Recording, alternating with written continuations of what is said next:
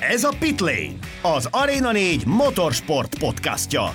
Baski Dáviddal, Demeter Gergelyel és Kerek Istvánnal.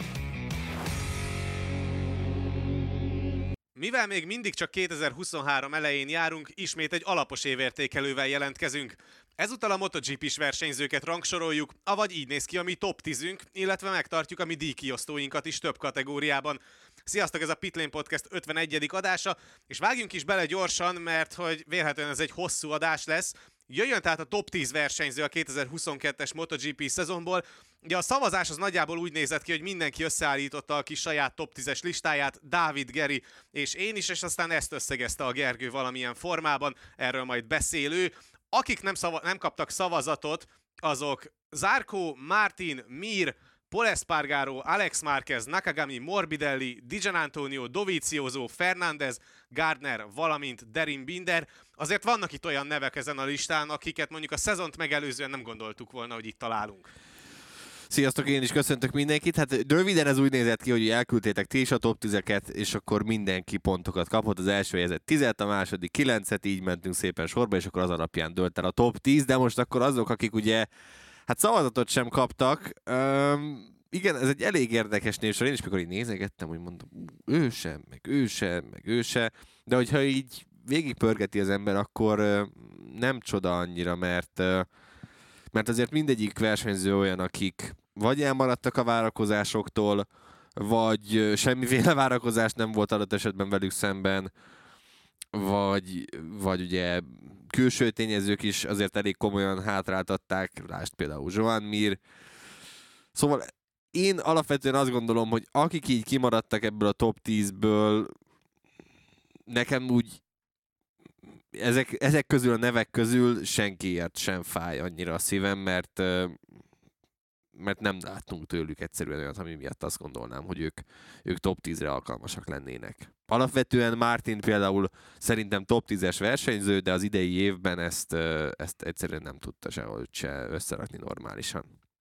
Sziasztok, én is beköszönök most már. Um, ez a top 10 valóban nagyon érdekesen alakult, és vannak olyan nevek, akiket valószínűleg ki is hagytunk volna teljes egészében, hogy mondjuk valamelyikünk nem teszi be. Tehát én például csak egy kicsi spoiler, ezek beraktam Millert, de valószínűleg kikerült volna, tehát ilyen 50-50 állás volt ebben, de ezt majd elemezzük meg, részletezzük pontosan, hogy miért történtek így a dolgok. Valóban azért vannak olyan nevek, akik közelálltak ahhoz, hogy futamot is nyerjenek a szezonban, még sincsenek benne a top 10-ben, sőt, hát, hát azt mondom, hogy világbajnoki címért küzdhettek volna, de a top 5-ös helyezésekre a világbajnoki pontlista állásának végén számítottunk volna esetlegesen rájuk, mégse kerültek oda, de ezt is megbeszéljük majd. Akkor menjünk egy kategóriával följebb, akik kaptak szavazatot, de nem jutottak be mondjuk a legjobb tízbe. Azért ebből is van kettő nevünk, Vinyales, illetve Marini. Gerinél Vinyales volt a kilencedik, Dávidnél pedig Márini szintén a kilencedik helyet kaparintotta meg. Igen, nekem, nekem fáj a szívem egyébként Maverick Vinyalesért. Szerintem ő alapvetően túl teljesítette az én várakozásaimat. Én nem gondoltam, hogy őt még valaha dobogó közelében fogjuk adott esetben látni, főleg, hogyha megnézzük, hogy hogyan indult számára a szezon. De hát csak vissza, visszatalált arra az útra, ami, ami a pódiumhoz vezetett. Én azt gondolom, hogy ő kimaxolta sok szempontból ezt a szezont, amikor már elindultak a rosszabb eredmények a szezon második felében, akkor egyébként Alás Espargarónak is rosszabb eredményei jöttek nagy részben. Úgyhogy benne, benne ennyi volt, és haragszom, hogy, hogy ti leszavaztátok a Maverick Vinyáleszt, és nem került be. Nekem van okom rá, mert nem tudtam eldönteni. Tehát ez, ez az, amit mondtam a felvezetés során, hogy igen, ott voltam, hogy Vinyá lesz, vagy Miller, és akkor tudtam, hogy az lesz majd ebből, hogy majd megint megkapom azt, hogy csak azért, mert, hogy Miller. Hát tudjuk, tudjuk, hogy az Ausztrál Véna. Igen, Csodálkoztam, igen, hogy Remy Gardner nem pakoltad be egyébként valamilyen úton, módon nem, pedig. Nem. Pedig oda érhetett volna, abszolút, én azt gondolom. Tudtam, hát, hogy meg fogom kapni milyen, a nyakamba, de... Milyen jól ment idén is a 23. helyet megszerezte az tehát 13 szerzett ponttal. Jó, de azt csak, hogy kicsit védjem magamat, vagy megvédjem magamat. Más szaklapokat is olvasgattam, hogy ők hogyan értékelték a 2022-es szezont, és ezek is befolyásoltak a döntésemben. Ők is sokszor uh, nyilván kihagyták. Baski Szélgakas Dávidot hallhatjuk, igen, folytasd. top 10 kívül volt náluk is sok esetben Miller, de Vinyales is. És ezért volt bennem, hogy most Vinyales tényleg ide sorolnám, vagy Miller tenném ide. Tehát, hogy, hogy melyik, melyikük az miért érdemelném meg, és valóban, amit elmondtál Vinyales kapcsolatban, az teljesen jogos. De nem, még, mégsem az a katartikus érzés volt bennem. Értem, viszont ha azt nézed, hogy uh, majd beszélünk Jack Millerről picit később, de hogy tőle mindenki azt várta, hogy az idei évben a világbajnoki És ebben címért igazad fog van. harcolni, ahhoz képest ez a világbajnoki ötödik hely egyetlen egy győzelemmel, ez nem hangzik túlságosan Jó, de. Tájföld után még pariban volt a világbajnoki címért, amire már akkor senki nem számított. És tudom, hogy matematikai esélye volt csak, de ott volt az esélye. Igen, elrontotta a végét, elcseszte a végét, teljes egészében igazad van, A de ott már is. Meg az elejét is. Akkor nem lenne ott, vagy nem lett volna ott. Én értem, hogy a legjobb technikával és a legjobb csapattal ő rendelkezett, mint bányája mellett természetesen, mint csapattárs, és, emiatt, és, és így sem tudta kihasználni az adott helyzeteit, szituációit. Én ezzel teljesen egyetértek, de ettől függetlenül azért Jack Millernek is például nagyon sok szerepe volt abban, hogy Peko bányája megszerezze idén ezt a világbajnoki címet, véleményem szerint. És emiatt is döntöttem amellett, hogy, hogy végül őt Igen, csak a, berakom. nem a top 10 csapattás listát csináltuk meg, tudod. Értelek, abszolút igazad van, mondom még egyszer, viszont ettől függetlenül Vinyá lesz, nem hiszem, hogy sokkal jobban megérdemli a tizedik pozíciót ezen a listán nálam, mint Miller. Ezért volt nálam 50-50. Nálam nem is lett tizedik, kilencedik lett, de, Vagy, hát, igen, de hát mindegy. mindegy, ez most már így alakult. Én, én ezért tartom, vagy ezért gond- gondoltam így, mert nem tudtam eldönteni magamban, hogy melyik a helyes döntés, de, de hogyha Vinyá lesz lenne a tizedik helyen, tehát ha megtehetném azt, hogy két tizedik helyezettet beírok, akkor mind a kettőt beírnám oda, de ilyet nem tudunk tenni, és ezért Miller ment, mellett döntöttem. Akkor még arról mesélj, hogy miért volt nálad Marini 9 Marini azért volt kilencedik, mert szerintem messze ö, túl teljesítette szerintem az ő évét. És erről sokat beszéltünk, hogy Marini, és tudom, hogy ebbe is bele fogtok kötni, de a nem, messze, ne érdekel. a messze túl teljesítette az idei évét, viszonyítsuk akkor mondjuk a többiekhez. Ugye például viszonyítsuk Enea Bastianinihez, akinek szintén ez volt a második éve a. MotoGP-ben.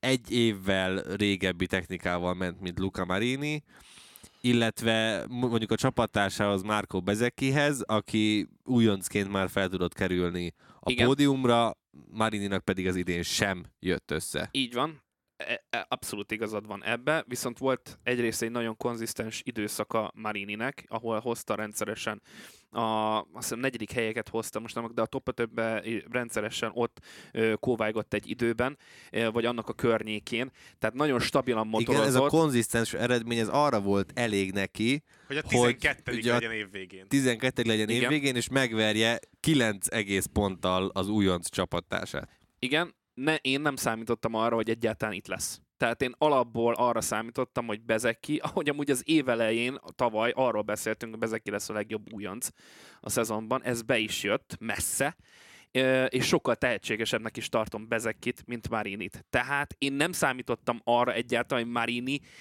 előrébb fog végezni az összetetben, mint a csapattársa Bezeki, hiába újonc. Mert én nem tartottam annyira magas szintű versenyzőnek Marinit.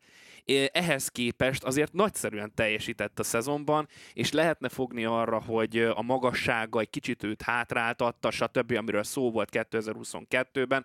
Ezt a bullshitet én ezt elengedném most, mert, mert nem ezzel fogunk, vagy nem ez volt a döntő faktor nála, hogy emiatt esetleg nem tudott néhány verseny egyel vagy kettővel jobb pozíciót szerezni végül a futamokon. Úgyhogy én szerintem ahhoz képest, amit én vártam tőle, mert ez az én listám, Meg a külföldi szakíróké. nem, az csak annyi, hogy olvastam róluk, olvastam róluk, de nem az ő véleményük, ez az én véleményem, hogy ők hogyan gondolkodtak, ez egy másik dolog. De a lényeg az, hogy én szerintem ahhoz képest, amit vártak tőle, vagy vártunk tőle, vagy én vártam tőle az évben, ahhoz képest túl teljesített. Na de akkor most már kanyarodjunk olyan versenyzőkre, akikről tényleg lehet majd nagyon sokat beszélni, mert hogy felkerültek a top 10-be, és hát nyilván aki bekerült a top 10-re, az nyilván tett valami olyasmit, ami miatt igazán megmaradt mondjuk számunkra a szezon. Ja, ilyen például a tizedik helyezett Miguel Oliveira, aki Dávidnál nem volt a listán, Gergőnél és nálam viszont egyaránt a tizedik helyet tudta megcsípni. Ugye Olivérának volt két futamgyőzelme, és persze lehet hozni a párhuzamot a csapattársával, Brad Binderrel, hogy, hogy ahhoz képest, hogy, hogy milyen rossz technikán ültek ők mind a ketten, mind a ketten egyébként ezt el tudjuk spoilerezni, hogy mind a ketten itt vannak a top 10-ben, de hogy Olivérát szerintem egy picit az egész szezonban pont amiatt, mert hogy vasárnaponként Binder elhomályosította őt, igazából radar alatt kezeltük végig, és ez a tizedik hely a listán is pontosan ezt mutatja, hogy egyébként önmagában, mivel nem volt Olivérának egy rossz szezonja, inkább azt lehet elmondani, hogy, hogy voltak nagyon magas, meg nagyon mély pontjai, és ebből jött ki egy ilyen felemás év, aminek a vége ugye az lett, hogy el is megy a csapattól. Igen, a hullámvasút az, az, az így jellemző volt Miguel Oliveira-ra alapvetően. Igen, nehéz volt azért, én is gondolkoztam sokat, hogy a tizedik helyre kit tegyek oda. Miguel Oliveira azért kerülhetett oda, mert, mert én nem tudtam félretenni azt, hogy az a két verseny, amit megnyert, azokat mennyire alapvetően az én látásmódom szerint gyakorlatilag dominálta és végig kézben tartotta sok szempontból. Tehát ez két olyan teljesítmény volt, ami, ami azt gondolom, hogy megsüvegelendő.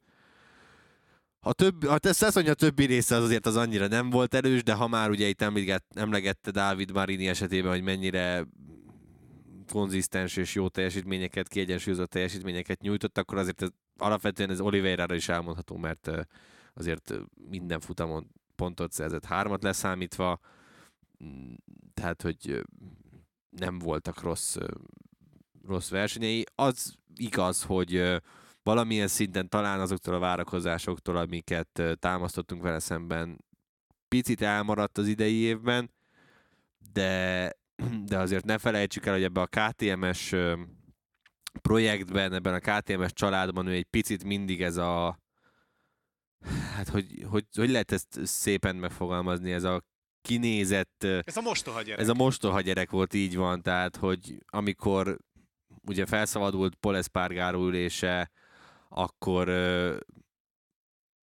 hogy, hogy nem, amikor Zárkó ülése felszabadult, ugye, akkor végül hiába ment tök jó teljesítményeket Oliveira, végül úgy döntöttek, hogy Bindert hozzák fel a gyári csapatba, ő marad a Tech 3-nál, ott aztán ment az egymásra mutogatás, hogy a, a KTM szerint ugye ezt Oliveira kérte, Oliveira nézett, hogy ő ilyet nem kért, tehát, hogy aztán nagy nehezen, mikor bekerült a gyári csapatba, akkor hiába volt ugye például a tavalyi éve, vagy hát a 2021-es éve, most már fogalmazzunk így, jobb, mint, mint Binderé, mindig Binder volt előtérben, ugye, mikor meg, megkapta ezt az írdatlan nagy hosszabbítást is Brad Binder, ugye ezt a négy éves szerződést, gondolom az se esett túlságosan Oliveirának, Szóval ő most kiszabadul legalább ebből a KTMS projektből, de, de nem voltak rosszak ezek a, ezek a KTMS évek, én azt gondolom, és az Aprilián pedig, pedig meg fogja tudni majd mutatni, hogy milyen fából faragták. Uh, ugye Massimo Rivola is már mondta, hogy egyébként nyilván Oliveira azért is került oda, hogy előbb-utóbb majd a, a gyári csapatban húzza a gázt. Én nagyon várom Oliveirának a 2023-as évét, szerintem ez mind a hármunkra érvényes. Azért is, mert nekem igen komoly problémám volt vele kapcsolatban az elmúlt években, de hogyha csak 2022-re koncentrálunk, akkor is két futamgyőzelméről beszéltetek, az esőben született. És ő elmondta, amikor megszerezte Tájföldön a második győzelmét, hogy igen, igen, tök jó ez a győzelem, nagyon örülök neki, de hogy száraz körülmények között miért nem megy ez neki. És ez az, amit ö, a váltás után szeretnék látni, hogy a futamgyőzelmekért fog küzdeni ö, száraz körülmények között is. A teszt alapján, amit láttunk, az, az, az abszolút benne van, hogy ez összejön, és én nagyon bízom benne, hogy látunk egy ilyen Oliveirát, és bemutat a KTM-nek, hogy neztek, ezt vesztettétek el. Vesztett a KTM, mert hogy akkor átugorhatunk listán 9. helyezettjére, aki pedig ugye Oliveira helyére fog majd érkezni a következő szezonra. Jack Miller lett az összesített listán a 9. Dávidnál a top 10-et zárta, nálam a 9. Gergőnél pedig nem volt végül a listán, de így is elég volt ez a pont mennyiség Millernek ahhoz, hogy ott legyen a 9. Ja, várjál, te beszóltál nekem Miller miatt, azt nálad meg 9. volt? Az a Gergő volt. Ja, oké, értem, jó. hát ennyi. igen, én már mondtam, hogy nekem Jack Millerrel mi volt a problémám az idei évben, nálam azért uh, került le úgy, ahogy van egyébként a listáról, mert ö, mert hogy tényleg úgy vágtunk neki, de már a tavalyi most már tavaly előtti, hú de rossz ez tényleg 23 elején ezt így felvenni, hogy az már tavaly előtti ugye a 21-es év, de már annak is ugye úgy vágtunk neki, hogy milyen jó lesz majd Miller, meg hogy ez az Ausztrál ö, olasz kombó a Ducatin, ez ugye egyszer már működött 2007-ben. Itt is működött, mm, időszakosan, ahogy ezt működött a Pramaknál is, ö, is ö, ugye még Miller korábbi csapatánál. Nem tudom, mm, hogy mi lesz vesztette a KTM Oliveirával, én azt gondolom, hogy hogy nyilván azért fog hiányozni, de Miller rosszabbul fog járni, mert én nekem van egy olyan félelmem, hogy rettenetesen be fog járazni őt Brad Binder. Tehát, hogy ha megnézzük azt, hogy az idei évben Jack Miller ötödik lett azzal a Ducatival, amivel Pecco Bagnaia világbajnok lett, és egyetlen egy ponttal tudta megverni Brad Bindert, aki azon a hát a franc se tudja milyen KTM-en ö, ment éppen, hát akkor nem, nem számítok túl sok jóra ö, azért Millertől. Én, én, én bennem van egy ilyen félelem, hogy, ö, hogy Bindert nagyon-nagyon-nagyon le fogja dominálni ilyen szempontból Millert. Aztán lehet rám cáfol, de most ezt így nem látom, hogy ez, ez hogy működne, és többek között ez volt az egyik ok, ami, ami mondom, hogy nálam emiatt nem került fel a listára se. De most akkor halljuk a érveket, hogy nálatok miért van mégis ott. Jack Miller, én azt, vagy mondd Isti, hogyha neked van valami most itt a fejedben, mint hogyha elkezdted volna. Nem, nem, neked mutattam, hogy kezdjed nyugodtan, mert Ja. Okay. Félhetően majd engem fog a legjobban támadni Gergő, úgyhogy erre megpróbálok felkészülni. Mert ugye nálam kilencedik. Én Jó. soha. Uh, szóval Miller, ahogy már Jó, de Dávid ezt megmondja, hogy ö, Ausztrál, az kész. Ausztrál, ez kész. nem, nálam Miller azért ö, kicsit pekhes is volt ebben a szezonban, mind a mellett, hogy azért ő is hibázgatott természetesen, de igen, a legjobb motor volt, de mikortól nézzük, hogy ez a Ducati a legjobb motor volt? Mert a szezon elején nem azt mondtuk, hogy ez a legjobb motor, mert azzal pro- ö, problémáztak A folyamatosan. hatodik futamtól már egyébként mondhatjuk, Mondhatjuk. szerintem, amivel azt már megnyerte ugye Banyája vele. És Amerikában például Miller harmadik volt vele. Igen, igen. Ettől függetlenül azért ott voltak problémák bőszen a szezon elején. Minden esetre való igaz, hogy a nagy részében ez volt a legjobb motor messze a mezőnyben, és a legjobb csapat is természetesen, a Lenovo, tehát a gyári.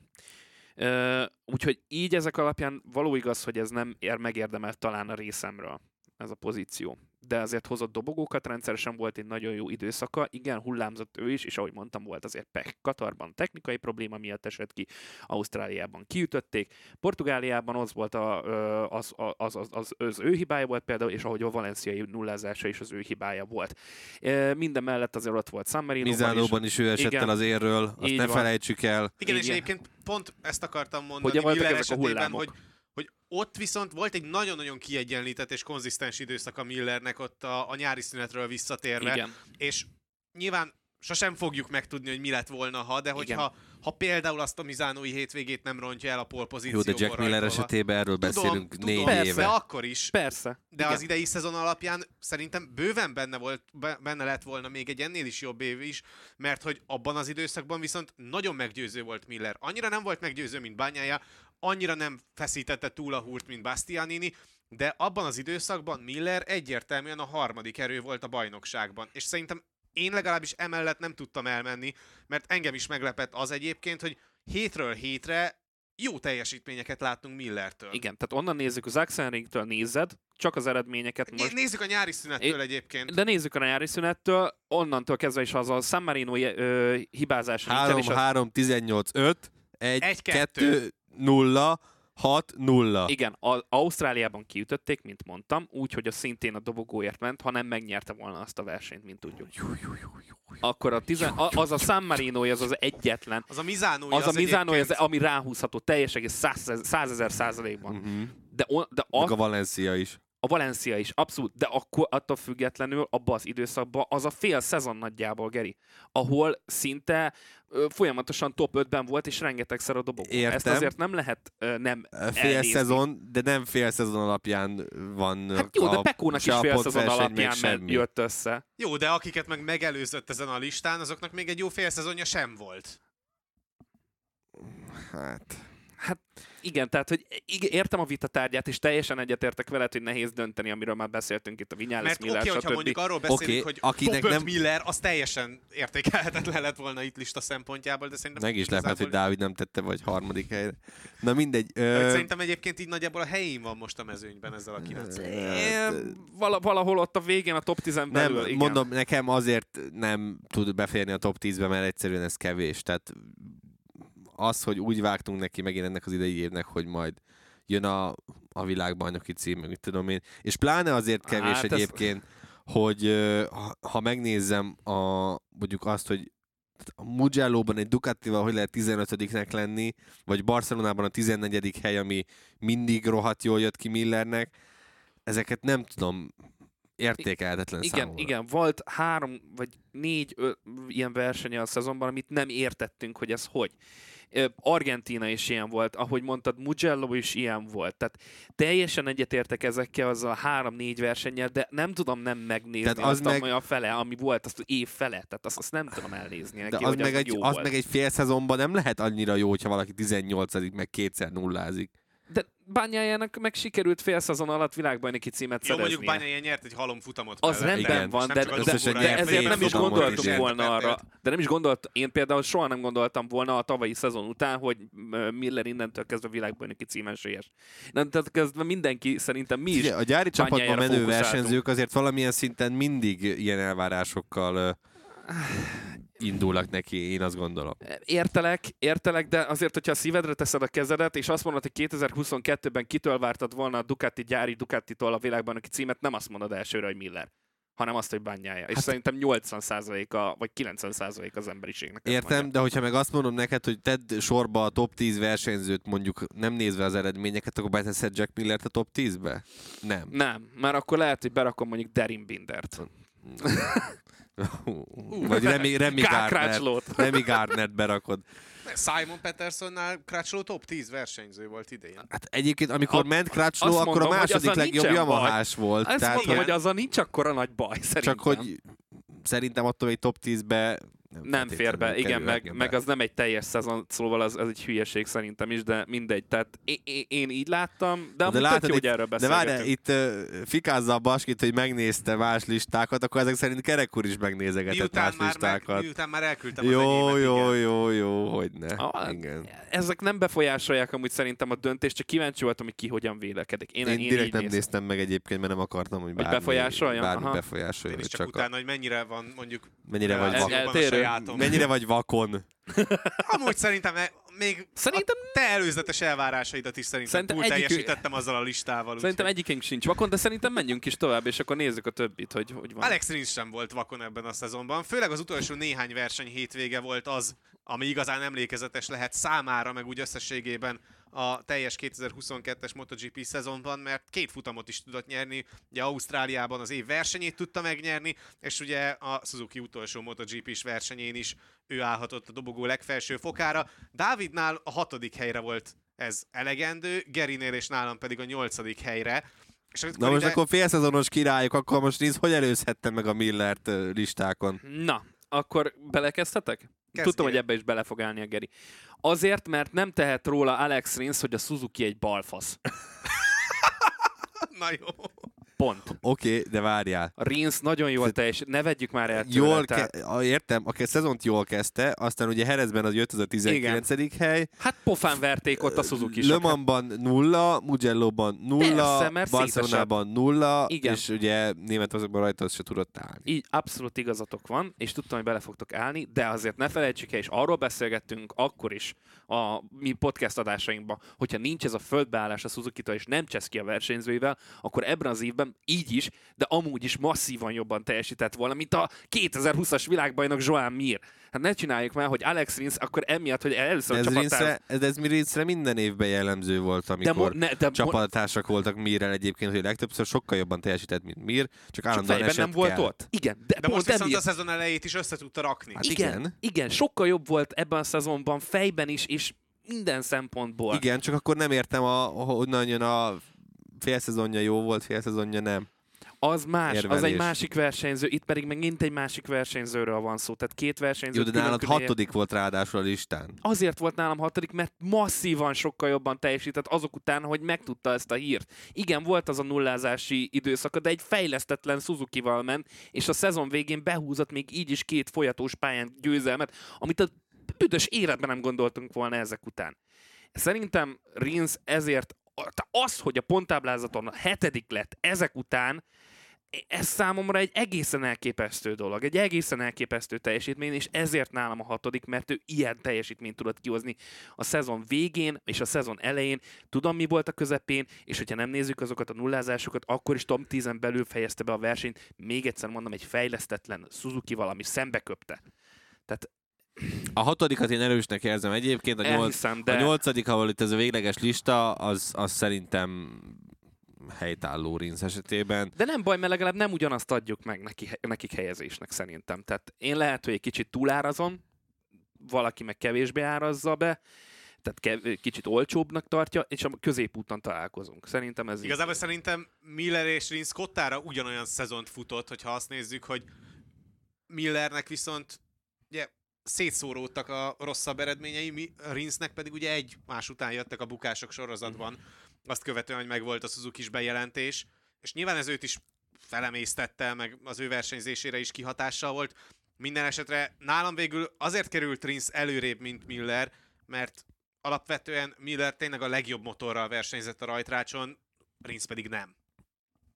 Egyetértek, tehát e- ebbe nem lehet belekötni. Tehát hogy, hogy tudsz egy ilyenbe belekötni? Pláne úgy, hogy azok, azok után, hogy úgy kezdtük 2022-t a tesztet, tesztek után, hogy ez a Suzuki, na most, ez most van benne az a blokk, ú, hogy megy majd meg, azt a minden. Jól is mentek az Jól is mentek, de hétvégéken. nem voltak ö, dobogót sérő helyeken akkor sem, de úgy voltunk vele, hogy majd fejlődik ez szépen, meg jó lesz ez a Suzuki, meg oda fogják tenni magukat, meg végre ez a kis csapat, a gyári berkeken belül kis csapat oda fog végre Hát és úgy is megint jöttek érni. vissza egyébként Európába. Úgy, úgy, úgy, erre pofán köpik őket. Ez annyira bántja a lelkemet a mai napig, és, és nem csak nekem, hanem sok más szakértőnket itt ö, a, a, a csatornán belül. Szóval, szóval fájdalmas ez nekem, mert sokkal több volt ebben az évben, és sokkal több volt Rinsben. Mondom, a nyolcadik helyjel egyet tudok érteni, annál feljebb... ö, Jó, kiegyezek. Nem, nem, Rendben. nem tudnám tenni. Rendben, én kiegyezek. Listánk hetedik helyét Márko Bezek kibirtokolja. Gergőnél és nálam egyaránt a hetedik helyre lett rangsorolva, Dávidnál viszont a nyolcadik. Egyébként szerintem Bezekit úgymond nagyon Legjobb- kitárgyalnunk nem kell, mert legjobb Igen. újonc, nagyon sokat beszéltünk róla az évközi adásokban is, hogy, hogy mennyire meg tudott egyébként lepni minket már a szezon elején, és egyébként versenyhétvégéről versenyhétvégére is lehetett látni azt, hogy, hogy ő viszont sokkal gyorsabban a magáénak tudhatta ezt a Ducatit, mint mondjuk Luca Marini. Tehát, hogy, hogy tudom, más technikával is ment ugye Marini, mint Bezeki, de hogy sokkal otthonosabban mozgott a, a Ducati nyergében Bezeki, meg úgy összességében a, a verseny hétvégéi sokkal jobb íveket írtak le minden egyes hétvégén. Bezek ki egyébként ez a picit még faragatlan, nyers tehetség alapvetően, tehát hogy rá szerintem ezek a legjel, legjellemzőbb szavak sok szempontból tényleg óriásiakat ment azért ebben, ezzel a Ducatival az idei évben. Ami miatt picit talán nehezebb volt megítélni nyil- nyilván Márkó Bezekit, hogy ez hány százalékban a motor, hány százalékban ő, de hogyha azt nézem például, hogy Dijan Antonio tök ugyanazzal a motorral ö, újoncként mennyire nem találta a ritmust, akkor, akkor tényleg bezek ki előtt le a kalappal. Tehát ennél több ebben a szezonban nem volt, nagyon-nagyon megérdemelten lett az év újonca, és nagyon komoly fejvakarást fog okozni szerintem a elkövetkezendő években a Ducatisok számára, hogy hova is helyezzék, amivel ő is elégedett lesz, és nem az lesz, hogy, hogy csak úgy valahol a gyártó berkein belül el legyen, hanem hogy tényleg esélye is legyen a jó eredményekre. Benne nagyon-nagyon sok van. Ö, nyilván a hibák is jöttek azért az év során, azért ezt ne felejtsük el, de hát egy újoncról beszélünk, tehát azért azok jönni is fognak. Az, éve, az év végére azért ő is elég jól kiegyenesedett. Ö, lesznek még tőle nagyon-nagyon jó eredmények, és szerintem jövőre okozhat, ö, okozhat komoly meglepetéseket is akár. Ha van kiváló újonc év, akkor azt ennek mondanám. Ennél is lehetett volna nyilván jobbat elérni egy újoncnak, de nem ilyen csapatnál.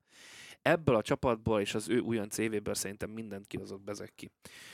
Győzelem végül nem jött össze, egy második helyet sikerült azonban összekaparnia a szemben, és van egy polpozíciója tájföldre. Sokat azért azt hozzá kell tenni, hogy, hogy voltak hibáink mindenki, mind a csapatnak, és ezért voltak azért pontok, amiket buktak. Sokat e, emiatt, hogy nem jó taktikával álltak neki a versenyeknek, de ezért is mondom, ez egy ettől függetlenül kiváló tanuló év volt Márko Bezekkinek, és valami olyasmit érzek nála, mint amit tavaly éreztünk Bastianini-nél, vagyis tavaly előtt, bocsánat, tehát a 21-es szezon után, 22-re fordulva, hogy a srác ö, olyat fog majd ö, rittyenteni, mármint Bezekki 2023-ban, mint amit Bastianini csinált 22 vagy valami hasonlót. Én ezt várom tőle, mert akkora talentumnak, akkora tehetségnek tartom őt, és egy, egy nagyon laza, tipikusan olasz versenyző és tipikus VR46 akademista. Tehát látszik rajta az a lazaság is. Én szerintem sok lesz benne, de ez a szezonjában is látszott, ebben a 2022-es szezonjában is már megmutatkozott. Úgyhogy én kíváncsi vagyok, hogy mit fog alkotni. Hát ő egy olyan, olyan karakter, akire nagyon nagy szükség van, és minél Abszolút. több kéne belőle Abszolút, a, úgyhogy- a padokban. Abszolút, úgyhogy őt, őt nagyon várom, és, és hát, hogyha kiegyezünk itt a listán ezzel a helyezésével, szerint- szerintem abszolút megérdemelt. Nekem még egy gondolat bántja úgymond a fejemet most, amióta így beszélt Gergő a hibákról, és, és próbáltam felidézni azt, hogy olyan, olyan tipikus, kínos újonc hibája nem is nagyon volt Bezekkinek, nem? Hát a versenyeken azért a bukások nagy része azért nevezhetjük újonc hibának, főleg a, a Mizánói az igazán fájó szerintem, mert ott hazai pályán, ott is az élmezőnyben ö, volt, mikor elesett, úgyhogy szerintem azért vannak itt, ö, vannak itt fájó. Az abszolút az lehetett, hibák. mert, mert, mert hogyha egy valami helyszínen kellett volna az éven nagyon-nagyon oda tennie magát, az pont Mizánó.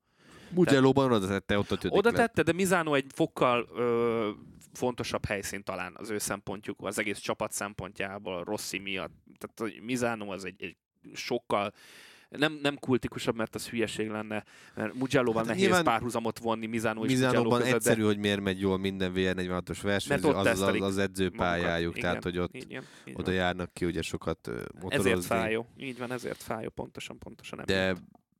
egy körön ott is teljesen meg volt a tempó. Tehát voltak azért itt uh, újonc hibák, de, de tényleg egyetértek azzal, hogy ez egy nagyon-nagyon bitang újonc szezon volt tőle. Akinek nem újonc éve volt, de cserébe rettenetesen jó volt, az Brad Binder. Nálam az ötödik Gergőnél, a hatodik, Dávidnál pedig a hetedik helyet kapta meg a dél-afrikai. A listán pedig, a közös listán pedig a hatodik. hatodik. Tehát van, akkor így kiosztuk egy egára ezt az egész történetet, 5-6-7, és lett a végén hatodik. Teljesen reális szerintem ez a pozíció.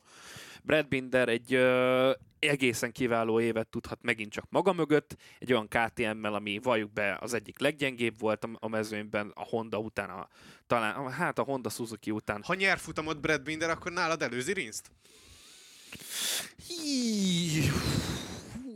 Mert ugye Rinsz nálad a hatodik. Igen, tudom. Nem, mert akkor csak egy egész szezonja volt jó nem, nem, ig- nem, akkor el, nem, nem, nem, nem, nem, nem, nem. A, ne, nagyon nehéz volt ezt is eldöntenem, és itt inkább érzelmi rész döntött nálam Rinsz felé, mint sem más. Ö, Rinsznek Bind- vannak Ausztrál felmenői, igen. Nem, Ausztráliában nyert Rinsz, ott van, tessék, ez dölt el. Ennyi, Hát, Istenem, ezt az embert így ír. ennyi, Ja, ennyi. Istenem. Nem, szó sincs erről. Egyszerűen csak... Binder pedig csak ilyen Tesco-s. Ausztrál, tehát a dél-afrikai, nem, ugye? Nem, Igen. Nem, nem, nem, de most magasabb polcra kerül, mert Jack Miller a csapattárs. Nem, tehát hogy most...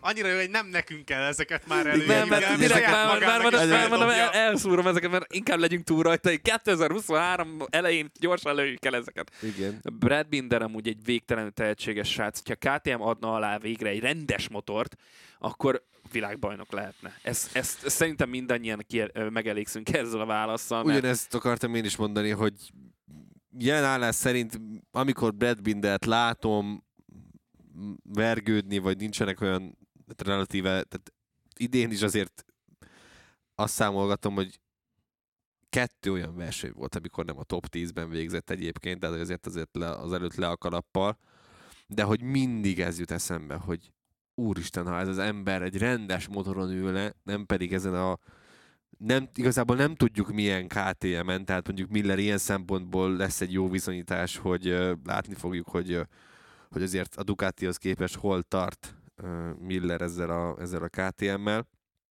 de hogy, hogy tényleg Bindernek ez az egyetlen, ami hiányzik. Tehát, hogyha ő vasárnapokat úgy tudna elkezdeni, hogy az első két sorba ott van, és van alatta egy de, de egyébként, ha a KTM-mel lenne ott egyébként, akkor is biztos vagyok benne, hogy tehát az idei KTM-mel, hogyha ott lett volna mind a, mindegyik verseny az első két sorban, akkor megkockáztatom, hogy simán benne van, hogy a top 3-ban végez az, össze, az összetetben. Persze, hát emlékszel, pont beszéltük az első olyan időmérőt követően, amikor sikerült alannyi rögtön Q2-zni a Bindernek, akkor is pont ezt beszéltük, hogy, hogy ha ez megvan, akkor onnantól kezdve sokkal egyszerűbb lesz majd neki a, a futam, és, és szerintem pedig az van itt, az itt a, a kulcs Bindernél, hogy láthattuk azt, hogy amikor mondjuk valamilyen csoda folytán harmadik sorból tudott rajtolni, akkor is extra jót ment, és akkor is jöttek tőle a nagyon jó eredmények. Így van, tehát vers, versenytempóban ez a KTM minden alatt legalábbis tökéletesen működik, én azt gondolom. Tehát, hogy versenyeken nagyon-nagyon jók. És nyilván lépdelnek folyamatosan előre. Tehát ez a KTM az onnan indult, hogy az esőben nagyon-nagyon jó volt még néhány éve. Aztán utána ugye lett olyan, lettek olyan futamok, ahol már ö, jól muzsikált. Most én azt gondolom, hogy egyébként minden alatt, minden futamon ö, van egy egész jó tempója. Ezt a rohadt egykörös, egykörös tempót kéne összerakni. Nagyon kíváncsi leszek. Ezért ez a Guidotti éra a KTM-nél nem indult rosszul, tehát azért két győzelem is összejött. Jöttek dobogók Bindertől.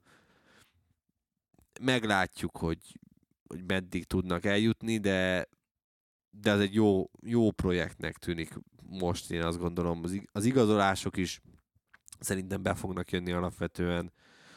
Millerre mondom, kíváncsi leszek, őt, őt már csak azért is megérte elhozni, hogy a tapasztalatokat át tudja adni, hogy miben másabb ez a motor, mint egy, mint egy Ducati. De hát meg ugye a fél, fél Ducati tábot is elhozni vele együtt majd, hogy nem. Igen, tehát, hogy Miller mellé ott van Populin is, tehát, hogy... Igen, meg, meg igazolgattak ugye több helyről is. Jó, jó lesz ez a, ez a KTM-es projekt, és nagyon kíváncsi leszek, hogy mennyit tudnak előre lépni a, a következő évre. Binder tényleg az idei évben a legtöbb, az egész évet tekintve simán volt ö, hatodik erő, de voltak versenyidők, ahol akár előrébb is tehettük volna. Annyit azért még én hozzátennék, hogy Brad Binder alá, hogyha tényleg, ahogy mondta Geri, sikerül a KTM-nek adni egy motort, amit amúgy itt a szezon végén láttunk, hogy úgy tűnik, hogy valamibe beletaláltak. Mert szezon közben is próbálgattak, Mizano után is a teszten, ott azért annyira nem jöttek össze a dolgok, de a szezon végén Valenciában, amikor már azt próbálgatták, amit az Aprilia csinált, hogy ezt a ground effect hatást elérje a KTM is, és ebben most sikerült beletalálniuk, meg az új váz úgy működik meg, stb. stb. Tehát, Oké, okay, a versenymotor az megvan, de azért kell egy még egy Hát meg a Red, Red Bullos extra meg a Red is ugye Bullos extra mérnök. Tehát ez, ez, ez a csomag, Ez nagyon e- összeállhat ez nagyon, ez nagyon összeállt. Tehát egy nagyon-nagyon veszélyes KTM-et prognosztizálunk szerintem mindannyian, és, és ne lepődjünk meg azon, hogyha nem csak az év elején, hanem az év közepén is még azt fogjuk nézegetni, hogy Brad Binder a dobogókért és a győzelmekért fog küzdeni. szerintem inkább látjuk majd az év közepén Brad Binder dobogóért küzdeni, mint sem az Nem év elején. feltétlen. Nem, én szerintem bele fognak találni már az év elején is, de meglátjuk majd, mert nagyon kevés a teszt lehetőség, nagyon kevés idejük van arra, hogy, hogy azoknak, akik most tényleg átszabják az egész motort, ha ők valamire betaláltak 2022 év végén, és azt csak fejleszgetik tovább, és nem kell semmi radikális változtatást hozni még a szezon kezdetre, akkor ők ott lesznek az elején. Ellenben a Honda, uh, Hondánál nem, nem feltétlenül látom ezt, ott, ott azért még bele fognak nyúlni masszívan a, a szezon elején is majd, amikor érdemi pontokért fognak menni a Ami, dolgok. ami nyilván a KTM-nek segíthet, hogy azért uh, Portimao után jön két uh, tengeren túli helyszín, azzal lehet ott uh, picit megkavarni a kártyákat, én azt gondolom. A listán kötödik helyezettje, ha már Honda, akkor eh, Mark Márquez került ide, Gergőnél és Dávidnál ötödik lett, nálam pedig hatodik Brad Binder kárára. És tudom, most akkor kezdem én, hogy nálam miért lett hatodik, mert ugye Márqueznek, amikor láttuk versenyezni, főleg a műtétjét követően és a visszatérése után, ott egyértelműen bőven top 5 versenyző volt, hogyha a teljes összképet nézzük. Viszont ugye nem lehet elvonatkoztatni attól, hogy ő nem teljesítette a teljes szezont, és igazából ez az egyetlen dolog, ami miatt Binder megelőzte őt, mert amikor már egészséges volt, ahogyan ment, ahogyan összerakta a versenyét, jó, persze azért a visszatérése után voltak apróbb vagy éppen nagyobb hibák, de, de ez benne van mindenkinek a, a versenyzésében, de amikor Márquez összerakott egy hétvégét, és lehetett látni már nem az elsőn, hanem igazából a második vagy a harmadik verseny hétvégéje a visszatérését követően, az viszont már nagyon rendben volt, és nagyon egyben volt, és, és ezek viszont annyira magasra helyezik őt ebben a mezőnyben, hogy, hogy nem lehet mondjuk hatodiknál lejjebb tenni őt, de összességében nálam az volt az, ami eldöntötte, hogy nem volt egy teljes szezonon keresztül, mert hogyha egy teljes szezonon keresztül láttuk volna azt a Márkezt, akkor viszont lehet, hogy top 3, sőt. Hát nálam is pont ez döntött, hogy ugye csak 12 futamon állt rajthoz, és 12 futamon szerzett 113 pontot, még Binder ugye egész szezon alatt szerzett 188-at, és nem mondanám, hogy egy sokkal jobb motoron ül Mark Marquez, sőt, mint mondjuk Brad Binder. Tehát, hogy 12 futam alatt hozott össze 70 ponttal kevesebbet Mark Marquez, mint Binder egész évben. Nálam ezért került előrébb egyébként Mark Marquez, meg azért is, mert hát rohadt jó volt látni azért idén, amikor, amikor egészséges volt. Tehát, hogy jöttek azok a jelek, jöttek megint azok a mentések, azok a nagy, nagy húzások a részéről, amik, amik a régi Márkezt, és akkor lekopogjuk gyorsan, hogy valóban így legyen, hogy amik a régi Márkezt jellemezték alapvetően, nagyon-nagyon kíváncsi leszek, hogy mit fog alkotni jövőre. Nyilván ez a Hondához is, vagy ez a Hondával is kétséges, de de rohadt jó lesz. Az Amazonos sorozatra nagyon kíváncsi vagyok a részéről, mert már kezd tényleg most egy interjút adott, amiben elmondta, hogy most először engedett be ilyen szinten kamerákat, ami, ami tök jó, mert uh, szerintem sokan félreismerik uh, Mark Márquezt. Én sem vagyok egy kifejezett uh, rajongója, sőt voltak időszakok, ahol ahol nagyon nehéz volt például MotoGP futamokat nézni, mert ugye egyértelmű volt a végkimenetele már a rajt előtt, de, de én azt gondolom, hogy ez a sérülés viszont egy dologban, több dologban hátráltatta, egy dologban biztos, hogy segítette, az pedig az, hogy hogyan kommunikál, és hogyan adja magát elő, és hogyan áll hozzá a, a dolgokhoz. Meg nyilván azért ne felejtsük el azt sem, hogy Mark Márquez is azért csúnya ezt kimondani, de hát öregszik. Tehát 29 éves, februárban már uh, 30 éves lesz majd. Ami, ami hihetetlen egyrészt, hogy már Mark Marquez 30 éves lesz, de ha jól számolgatom, talán jövőre a, a harmadik legidősebb versenyző lesz a rajtrácson. Aleix Espargaro és Johan Zarco mögött.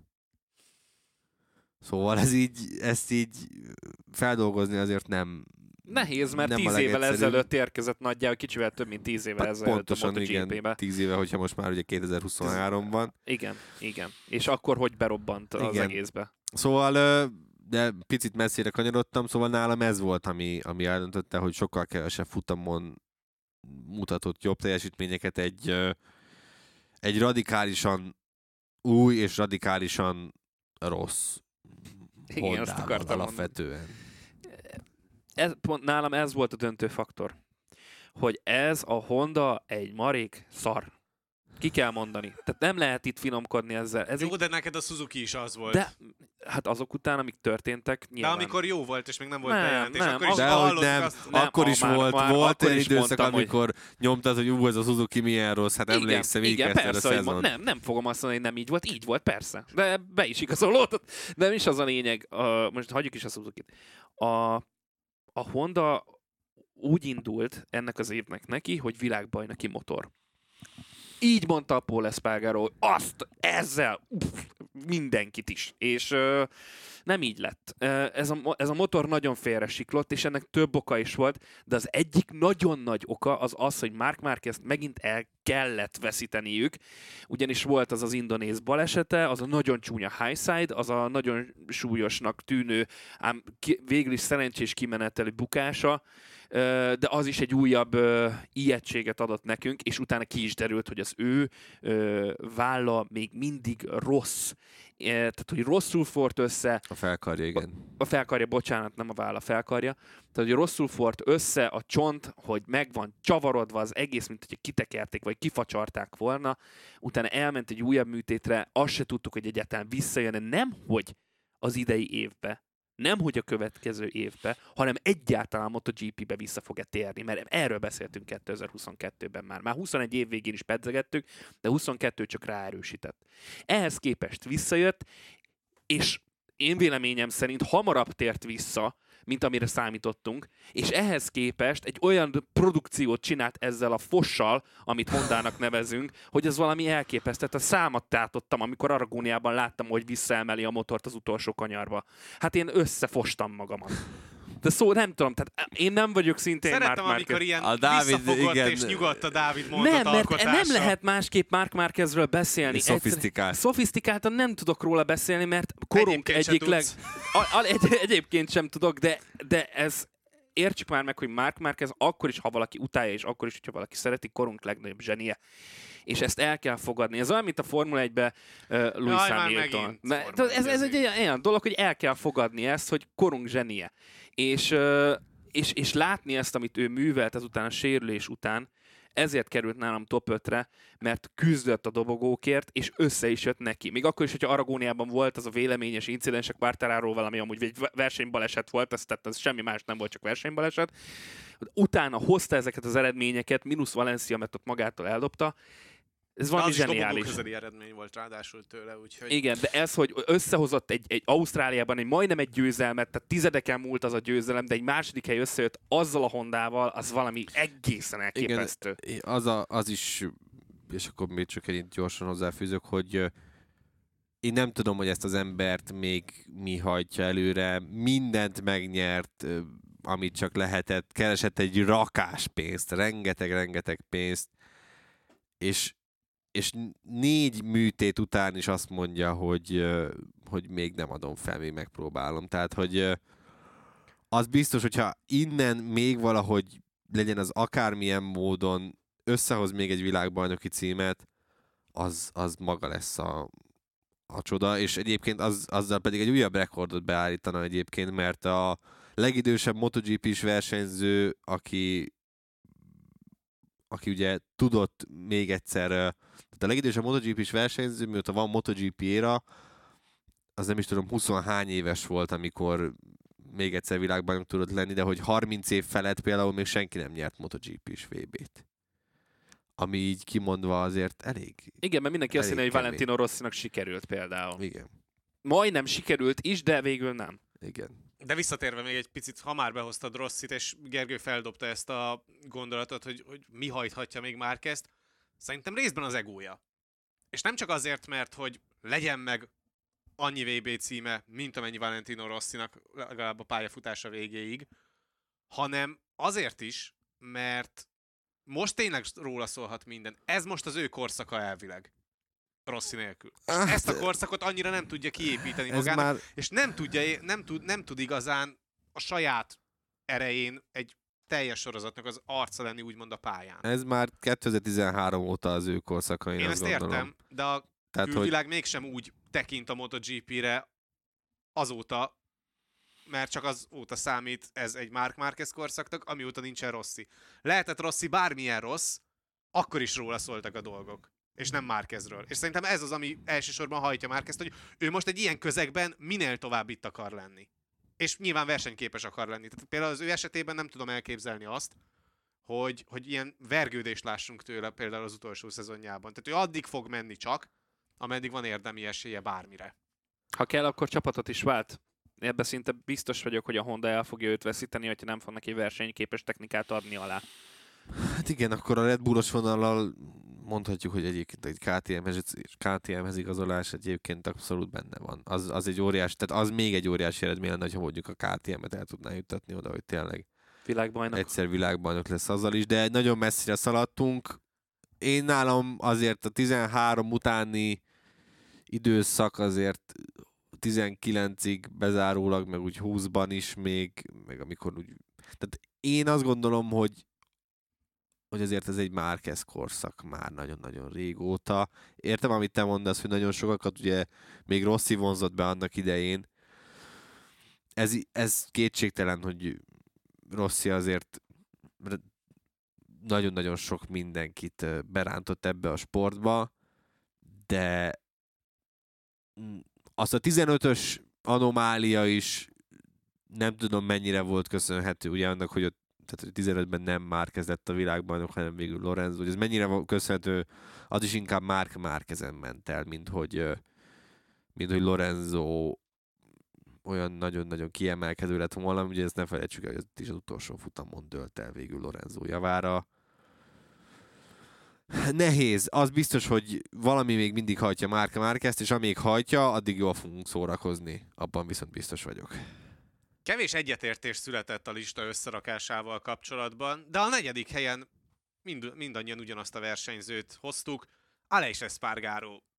Nyilván itt a felülteljesítésről lehet beszélni, az ő két arcú szezonjáról szintén lehet beszélni, de, de hogyha visszagondolunk Aleix Espargaró 2022-ére, az, hogy sokáig esélye volt a VB címre, az, hogy végül az utolsó futamon ugye a kiállása miatt végül nem volt esélye megtartani a harmadik helyet az összetetben, de összességében ez az év Aleix Espargaró-tól rettenetesen jó volt. Igen, a, megtörtént az, amire talán szerintem ember nem számított, hogy így kiemelkedik a középmezőny végéről ez az Aprilia Aleix Espargaróval, és bekerül az élmezőny végére. Tehát, hogy azért gondolom azt, hogy mindannyian azért tettük negyedik helyre, mert mert, való, de, mert ez történt egyértelműen. Tehát, hogy az élmezőnyben még nem tenném oda a top 3 közé, de a középmezőnyből meg egyértelmű, hogy teljes mértékben kiemelkedik. Igen, rohadt jó volt ez a szezon. Tehát, hogy ha megnézzük, nem győzöm hangsúlyozni, hogy ez volt az Aprilia első olyan éve, amikor önálló gyári csapatként ö, vett részt a, a MotoGP-ben, megszűnt ez a Grezini Aprilia házasság, és hát ennél több szerintem, tehát ha szezon előtt ezt mondják neki, akkor aláírják abban a pillanatban.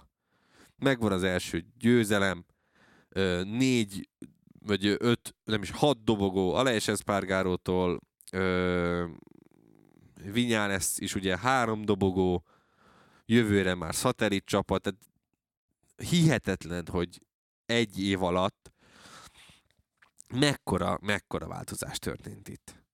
És tényleg le a kalappal az egész csapat előtt. Az, hogy most a, a szezon végére széthullottak, azért az valamilyen szinten én azt gondolom, hogy, hogy talán törvényszerű is volt egy picit, azért még mindig ők a, a kisebb hal ebben a nagyon-nagyon nagy tóban, ahol azért küzdeni kell az életben maradásért, de, de ez egy rohadt jó szezon volt minden szempontból nekik, és, és én csak dicsérni tudom őket.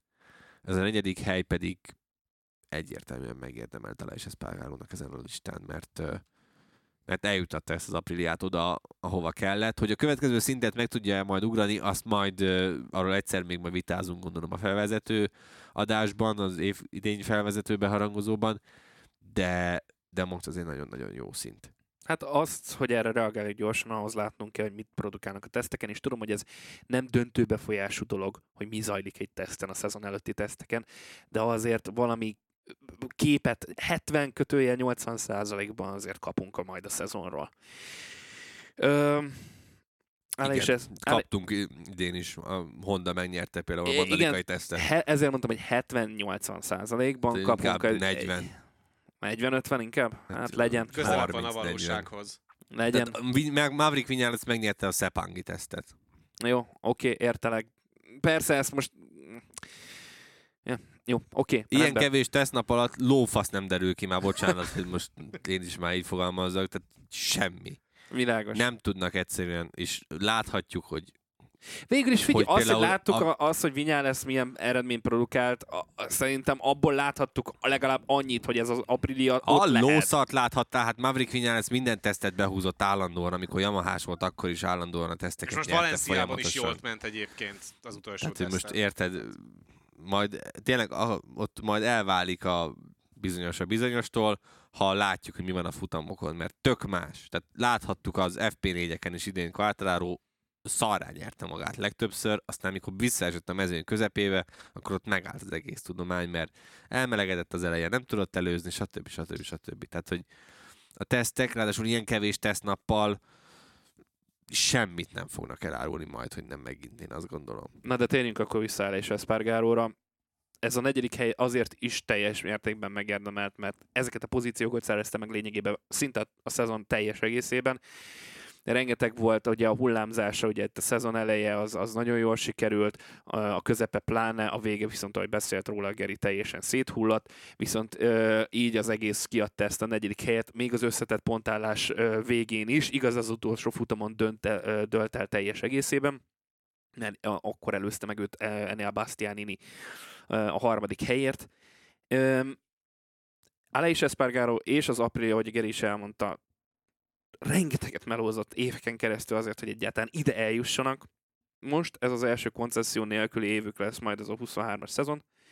Ez egy új lépcsőfok, illetve az is, hogy négy motorral állnak majd neki az évnek, tehát ezt a még egy magasabb szintet elérni, amire a Geri beszélt, azt el, fog, el lehet érniük, el fogják érni szerintem, de, ott van, de minimum ott van bennük a potenciális esély arra, hogy megszerezzék ezt a, ezt a dobogós helyezést. Azt nem mondom, hogy világbajnoki címet, mert ahhoz azért nagyon-nagyon sokat kell még dolgozniuk, de, de több, egynél több futamgyőzelem bőven benne lehet, ha egy kicsit tudnak még finom hangolni a motoron, és egy picit fejleszteni rajta.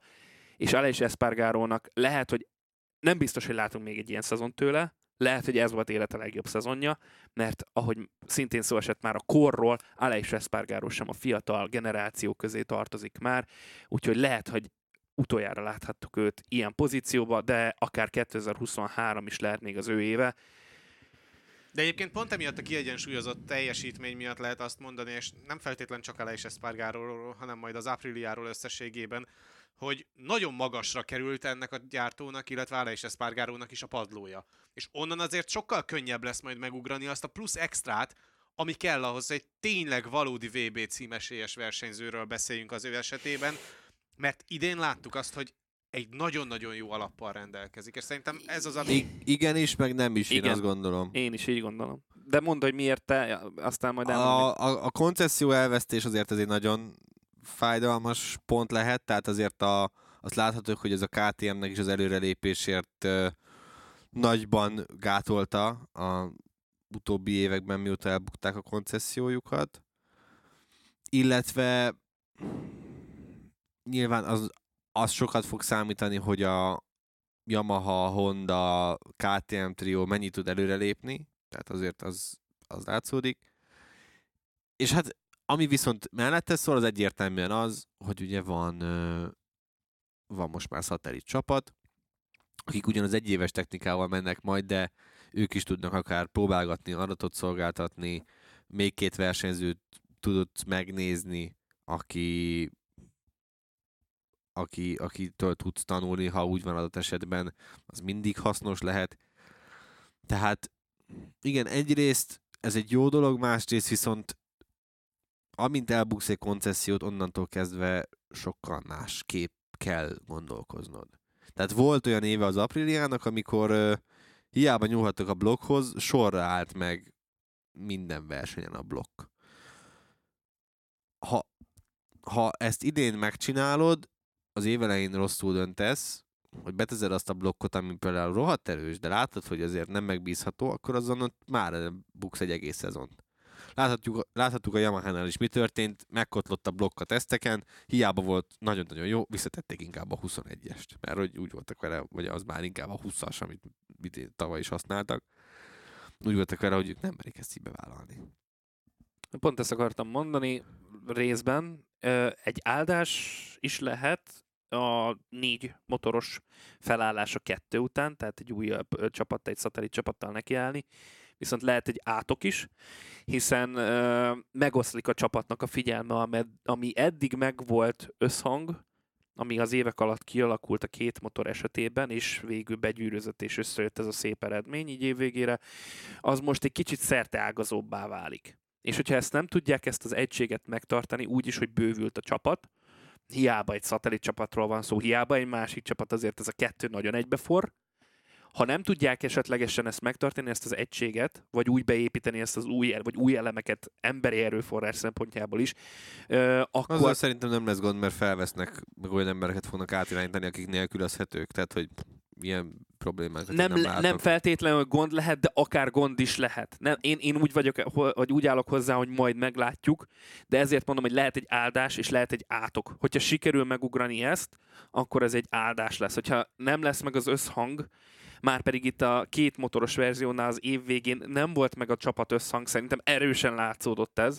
Hát ott igazából teljesen Szét, széthullás, de az csapat az szinten volt széthullás. Tehát nem versenyzőné, az csapat szinten volt széthullás. Hogyha nincs meg ez az összhang, ami volt itt 2022 elején és közepén, a négy motoros felállásnál sem, vagy nem lesz meg, akkor baj lehet. Viszont ha meg lesz, Japán, akkor, akkor... Japánban a csapat hibázott, Tájföldön az esős versenyben, azért ott ne felejtsük el, hogy Aleix Espargarót megbüntették, azért esett annyira hátra, mert meglökte Brad Bindert. Ausztráliában és Malajziában pedig pont az a probléma fordult elő, amit mondjuk meg lehet előzni, a négy motorod van a rajtrácson, hogy nem volt elég adat, és nem tudtak rendes beállítást találni. Uh-huh, uh-huh. E, meg hát ott, ott félre lettek vezetve egy picit, ő legalábbis félreértelmezték a dolgokat a gumiválasztás terén, a Ausztráliában. Igen, csak ezért mondom, hogy ott mindenkivel ki tudsz próbálni már több emberrel, több dolgot. Tehát láthattuk, uh-huh, hogy a mhm. Ducatisok uh-huh. mit összevariáltak, amikor bemelegítő edzések voltak, volt, tehát ott minden keveréket kipróbáltak, villámgyorsan, Zárkó ezzel ment, Martin ezzel ment, Banyája ezért, és akkor mindenkinek feltettek hat Jó, különböző kombinációt, évek... majd hogy nem, és akkor működött.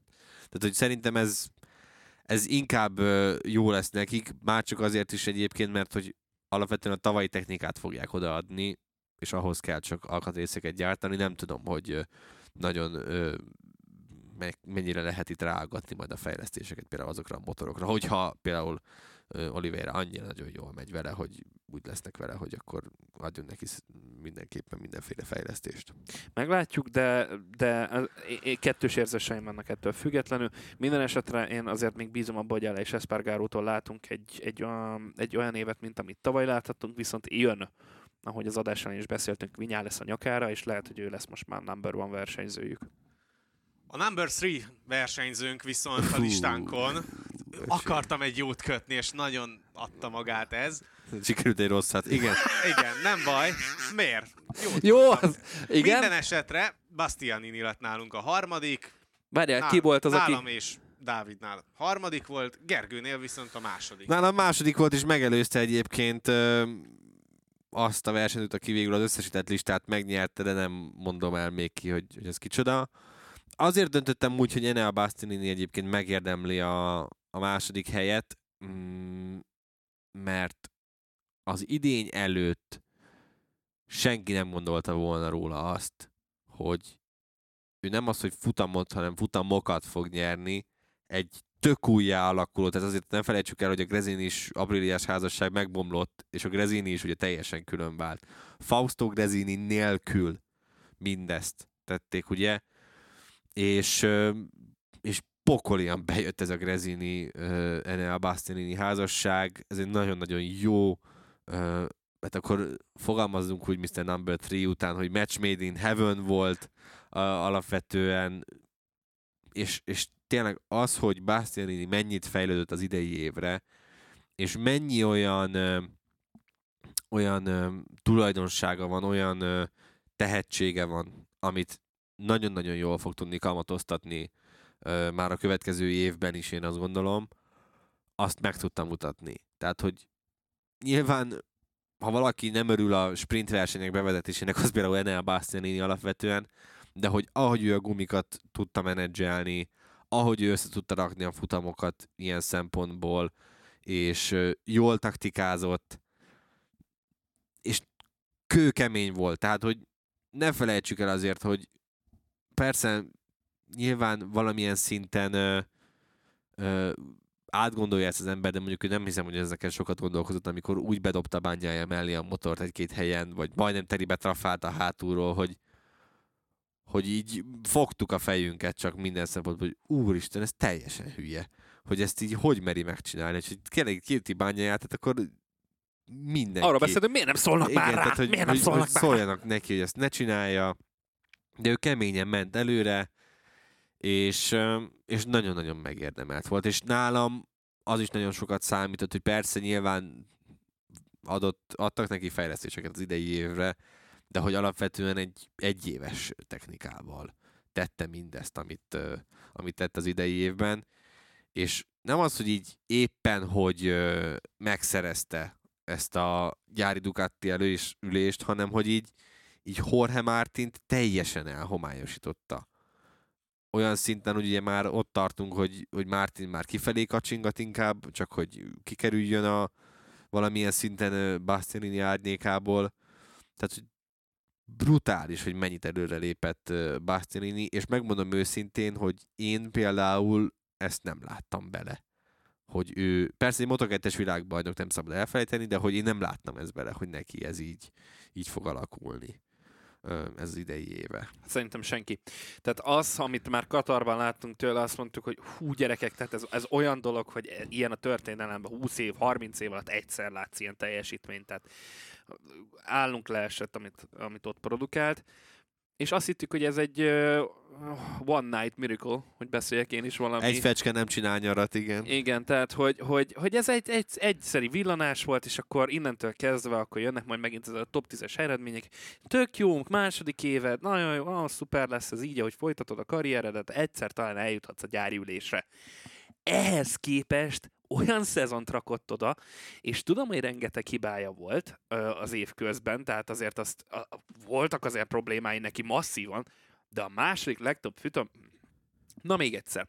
A második legtöbb futam győzelmet ő szerezte meg. Az Ugye pontosan igen. tudhattad azt, hogy ha van Bastianininek egy jó eredménye, akkor a következő az eléggé rossz lesz. És Á, ja, nagyjából. Ez nagyjából igaz volt az évre, de nem teljes egészében. Tehát ott volt az a, az a San Marino, Aragónia, sőt, még a Red Bull Ring is előtt, hogyha nincs ott talán az a, az a kis affér ott a futam elején, és nem esik ki ott, akkor talán meg ott is lehetett volna valami ö, jó eredmény, de, de az, a, az, amikor tényleg, ahogy Geri elmondta, hogy Bastianini teljes egészében leszarta az egész világot. De úgy, ahogy van. Tehát nem érdekelte, hogy ott vagy. Kit érdekel? Ki az a bányáját? Tehát majd megverem akkor így is, megverem úgy is. Nem érdekel. Ő nem VR46 akademista, nem ebből a brigádból jött. Ő egy teljesen másik útvonalról érkezett ide. És, és valami eszemet eldobom, olyan teljesítményt rakott le az asztalra. Tehát nem hiába kapta meg ezt a gyári ülést 2023-tól kezdve, és bányájá bizony bakar, bakarhatja a fejét, hogy ebből hogyan fog kitáncolni, hogyan fog első számú versenyző lenni, mert a fél évnél nekem már van egy olyan érzésem, hogy, hogy Bastianinit fogják favorizálni. Szerintem nem fogják favorizálni, különösebben ugyanazt fogjuk látni Bastianini és. Bagnaia között, mint amit idén láttunk, csak ugyanolyan igazad színűek van. lesznek a motorok. Igazad van, rajongói szinten talán egy picit meg fog oszlani, jobban inkább úgy mondom akkor a, a, a rajongó bázis a Bastianinek és Bányájának Olaszországon belül. De az tény, hogy, hogy amilyen hülye a Ducati képes lesz ez, emiatt elbukni egy világbajnoki Egyébként szerintem ide címet. bele fog jönni majd ugyanúgy a Rossi féle hitvita, hogy akkor azért drukkolnak nagyon sokan majd ugye bányájának, mert Mm. hogy ő akadémista. Á, nem hiszem, ez, ez, ez már... Ez, Ez már, ez nagyon a jövő zenéje, még meglátjuk, hogy hogy, hogyan alakul, de tényleg azért ez az év polpozíciókat szerzett, ö, vagyis hát egy polpozíciót Egyet. szerzett, négy futamgyőzelmet szerzett, emellett volt két második helyezése, és ő volt az egyik legnagyobb ellenfele Bányájának a szezon végén minimum. Hát A a, minimum szezon szezon. második felében Hát a szezon második felében és egyértelműen. nem csak futamon, hanem a kvalifikáción Persze. is. És ugye ez nem volt meg az első felében Bastianini szezonjának, a szombati jó teljesítmény. Ezt hozzárakta a szezon második felére, és, és tényleg top versenyzővé tudta kinőni magát rövid időn belül Bastianini. Hogy ez jövőre majd hogy fog kinézni egy gyári Ducatin, az azért majd biztos nagyon sok beszédtémát szolgáltat majd. Ha tudja vinni tovább ezt a flót, amibe belekerült a tavalyi évben, akkor szerintem borzasztóan erő. Én azt prognosztizálom, hogy meg fogja venni Bányáját. Aki listánk második helyezettje lett, Gerinél az első helyen, Dávidnál, illetve nálam pedig második, de ugyanannyi pontot kapott összességében, mint Quartararo, úgyhogy csak a két második helye miatt van hátrébb az összesített rangsorban. Hát azért van nálam bányája a második helyen, és nem az első helyen, mert uh, na, inkább ezt nem is spoilerezem el.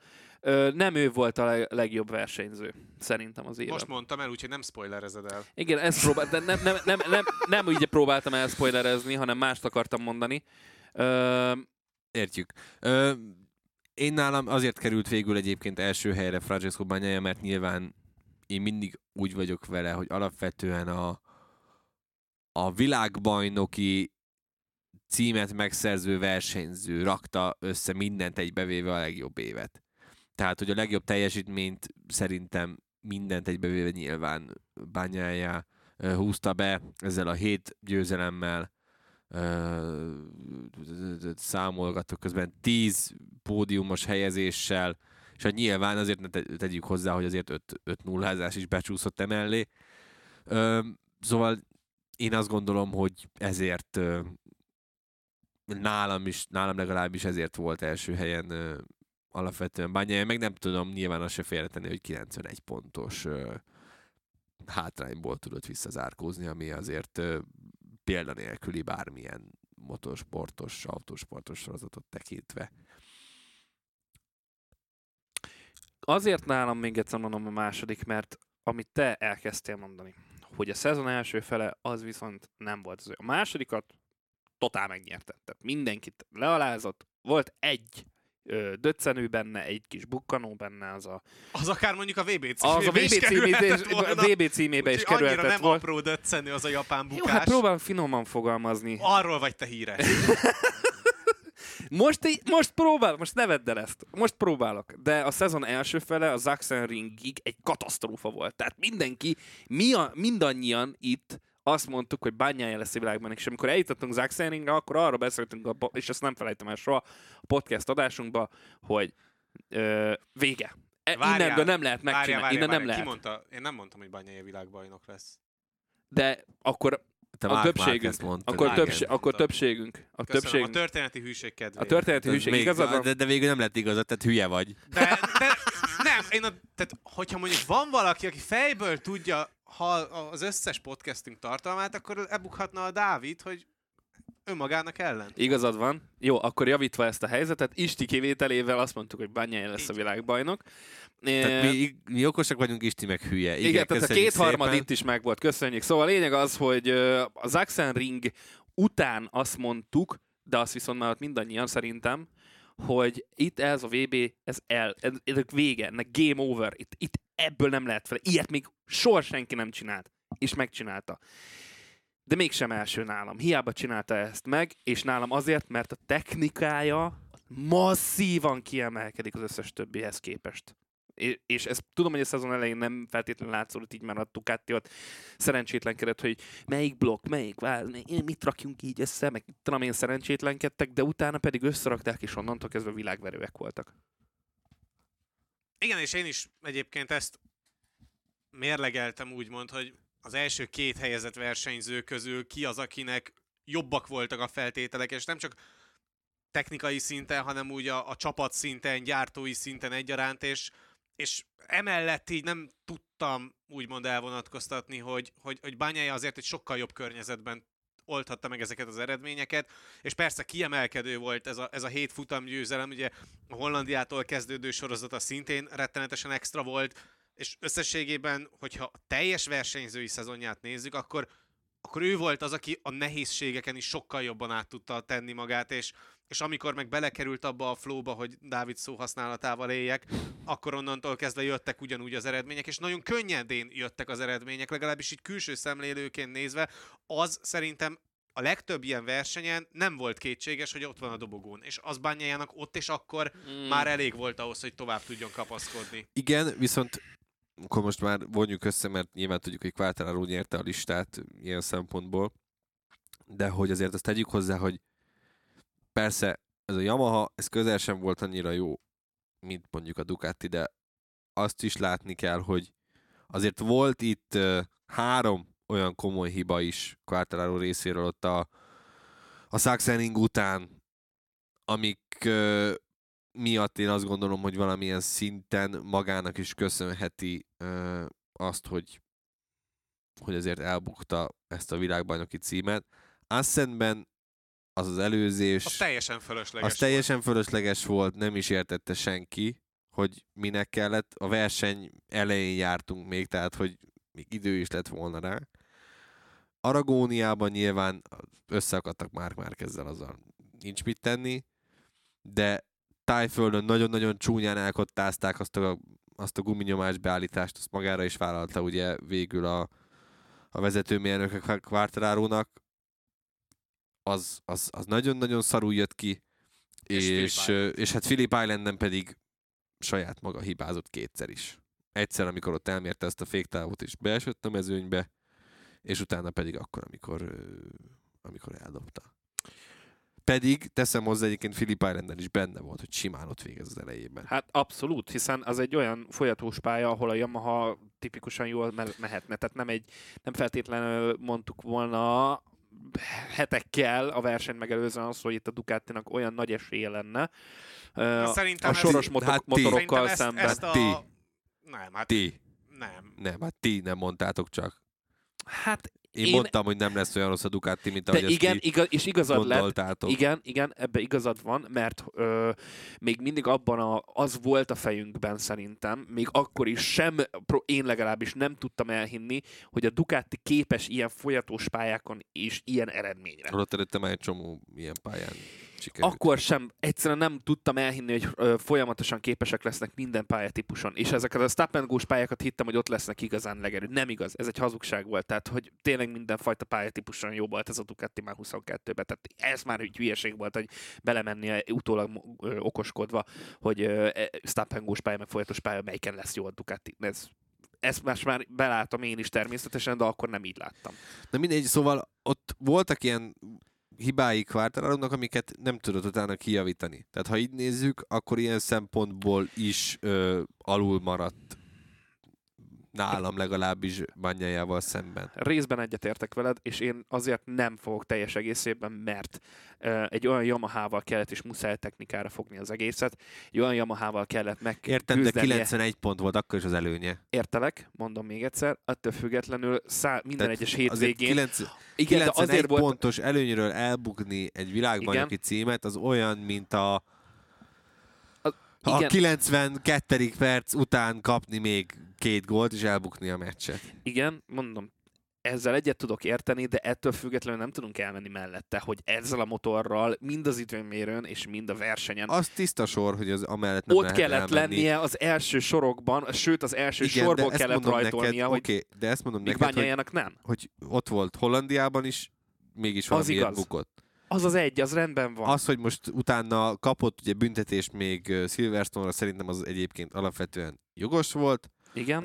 A tájföldit azt ketten nézték be a, a versenymérnökével, Ausztrália pedig megmagyarázhatatlan alapvetően. Ott már, ott már egyszerűen Igen. annyira szétesett amiatt, amit Bányája produkált az az előtti hétvégéken, és míg Bányájának belefért mondjuk az időmérős hibái, mert úgy beszélünk arra a Maláj futam hétvégéről is, hogy ott fú, Bányája hogy összerakta azt az egész Pedig hétvégét. nagyon nem, kilencedik helyről rajtolt. vagy Kilenc, hogy volt? igen, igen, igen. Quartararo meg hatodik Tehát volt. hogy ott ő viszont annyira összekapta magát a, hogy gyakorlatilag a semmiből tényleg egy, egy addig, addig egy nagyon-nagyon rossz hétvégéje volt, Igen. és mégis végül sikerült. Bukdácsolt ő is, meg. Quartararo Csak is. azért mondom, hogy, hogy nálam emiatt is dölt el végül Banyán javára. Meg óriási Dennis Rodman fan vagyok, meg szeretek én is bebaszva vezetni. Nice! Jó Nyilván. van, ez, ez Nyilván. igen. nyilván, nyilván nem. Azt pont ezzel a részével nehezen tudtam azonosulni alapvetően, de hogy Igen, de próbáltam a, a a pályán. pályán, így van, a pályán történtekkel foglalkozni. Mondom, én csak egy mondatban még egyszer, csak a technika miatt mondom azt, hogy Quartararo az első helyen van nálam. Csak és emiatt. Akárha melyik szárról indulok ki.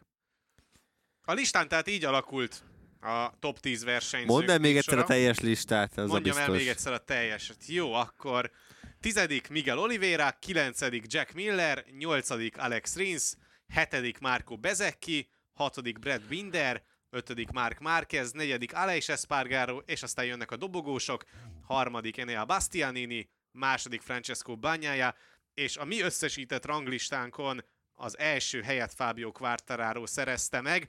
Na de Lehet az év velünk- versenyzője ő volt Lehet velünk vitatkozni a kommentekben, nyugodtan, meg üzenetben, várjuk mindenhol. De tényleg, nyugodtan. Igen, hogy miért vagyunk hülyék. Igen, Vagyis nyugodtan hát állj. a Baski kerek duó miért hülye.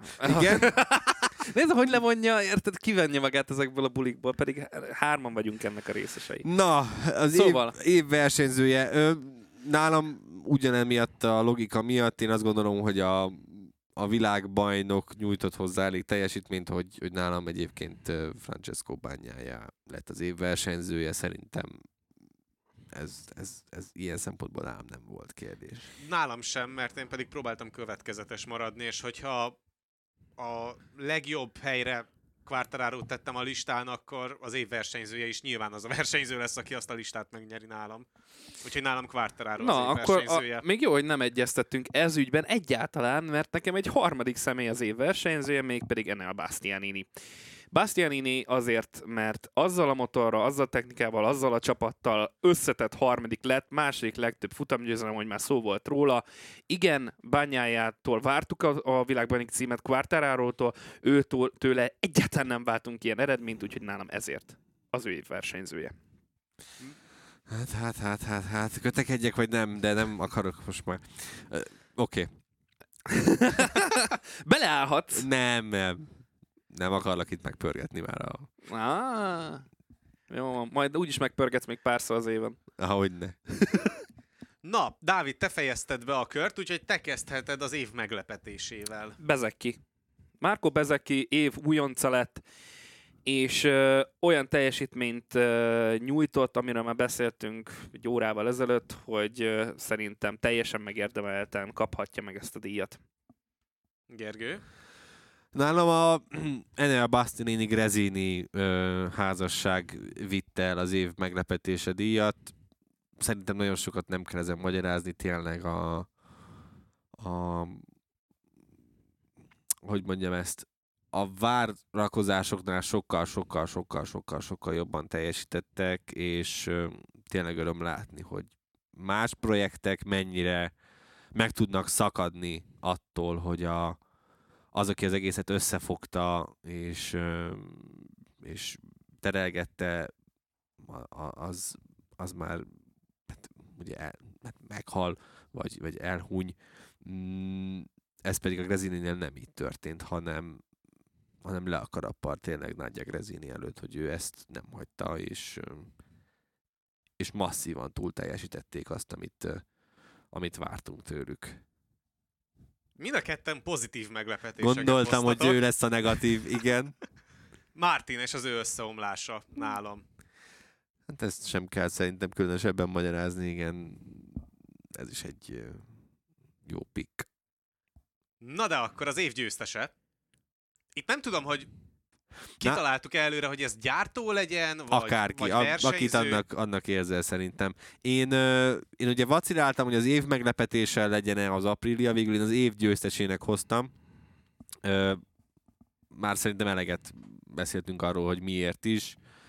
Tényleg rohadt jó volt nézni azt, hogy mennyire, mennyire meg tudták tréfálni a mezőnyt egy csomó versenyen, és hogy a, a, a kis, kis projektből hogy elkezdték magunkat egyre jobban és jobban kinőni, és nagyon jó látni, hogy vannak olyan gyártók, amik, amik annak ellenére, hogy egy ilyen bizonytalan gazdasági helyzetben, meg napról napra változó szituációban vagyunk, mennyire komolyan tudják venni, és fejlesztik fel folyamatosan a, a jelenlétüket, nem pedig így lamentálnak, vagy kivonulnak, ugye, mint a Suzuki, hanem komolyan veszik, és tényleg mindent beleadnak, és le a kalappal az Aprilia előtt, hogy most ők ezt bevállalták, hogy jövőre például négy motort adnak a rajtrácsra, és mindent megtesznek, és ez egy tök okos építkezés.